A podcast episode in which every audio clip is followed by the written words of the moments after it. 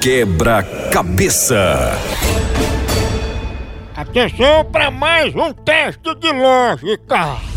Um beija-flor bate as asas 80 vezes por segundo. Já um funcionário público bate o ponto e sai sem trabalhar. Sabendo disso, quanto uma mulher bate no marido se pegar ele batendo no banheiro? fácil, moção. Ela bate até ele largar a revista Playboy. Acertou, Agilado!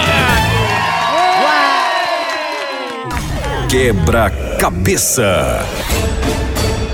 No Brasil é só moção.